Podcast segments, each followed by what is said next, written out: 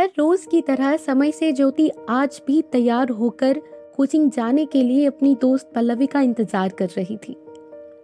ओफो, ये पल्लवी भी ना इतना लेट क्यों करती है? इसके चक्कर में मुझे भी डांट पड़ेगी किसी दिन। बाएँ हाथ की कलाई पर पहने एक भूरे रंग की घड़ी में ज्योति बार बार समय देख रही थी। बड़ी सुई बारह से दो पर आ गई थी, लेकिन पल्लवी कहीं नहीं दिख रही थी। अचानक से फ़ोन की घंटी बजी। हाँ यार सॉरी सॉरी मैं आज नहीं आ पाऊँगी, तू चली जा। मुझे मालूम है तो गुस्सा करेगी, लेकिन सॉरी यार, आज मैं नहीं आ पाऊँगी। इतना कहते ही कॉल डिस्कनेक्ट हो गया। ज्योति को मन ही मन गुस्सा आ रहा था, लेकिन उसे देर भी हो रही थी। इसीलिए वो कॉल की बात पर बिना ज़्यादा ध्यान दिए क्लास के लिए निकल गई।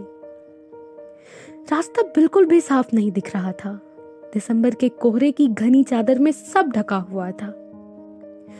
मोहल्ले की दो छोटी गलियों से होकर गुजरने के बाद जब ज्योति सड़क पर आई तो उसने पाया कि एक भी लोग नहीं दिख रहे। शायद ठंड की वजह से सब घरों में थे। ज्योति हमेशा से एक होनहार लड़की रही है। पढ़ाई में हमेशा उसका मन लगता रहा है।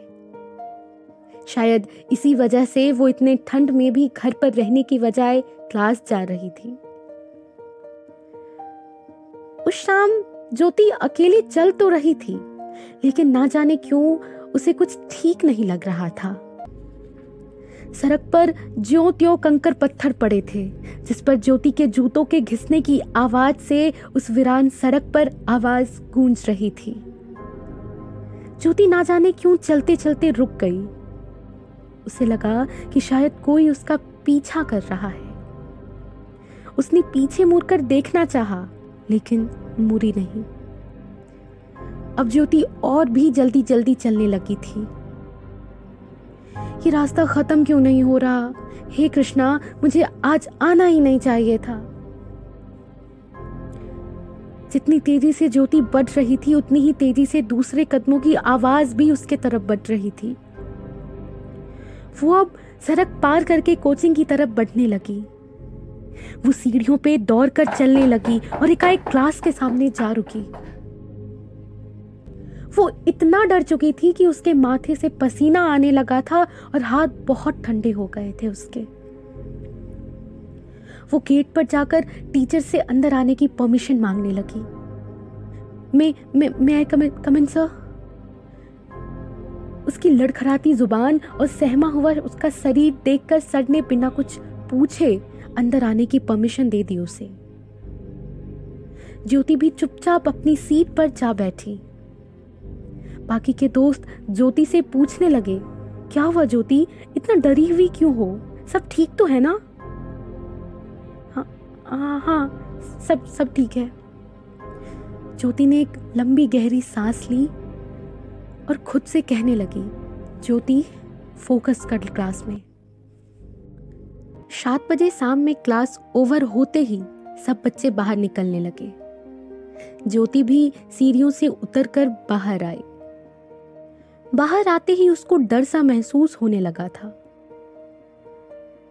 कैसी मनहूज रात है ये। काश मेरा भी घर बगल में ही होता तो मुझे इतनी दूर जाना ही नहीं पड़ता। ऐसा बोलकर ज्योति अपने रास्ते जाने लगी। सड़क पार करके जब वह उस गली में पहुँची तो उसको वापस से उन सब का सामना करने की हिम्मत नहीं हो रही थी। वो बहुत सहम चुकी थी। अंधेरे और कोहरे ने ज्योति को घेर रखा था। वो फिर भी आगे बढ़ रही थी। उसे फिर किसी के पीछे होने का आभास हुआ। ज्योति अब बहुत जल्दी जल्दी चलने लगी थी। अब साफ़ साफ़ दो लोगों के कदमों की आवाज़ आ रही थी। एक ज्योति और दूसरे उस शख्स की। ठंड और दर्द दोनों की वजह से ज्योति के कदम रुक जा रहे थे।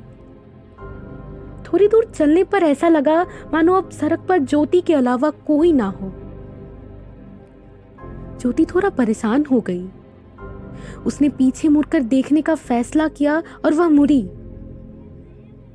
तुम तुम यहाँ कैसे? आ आ मेरा सर।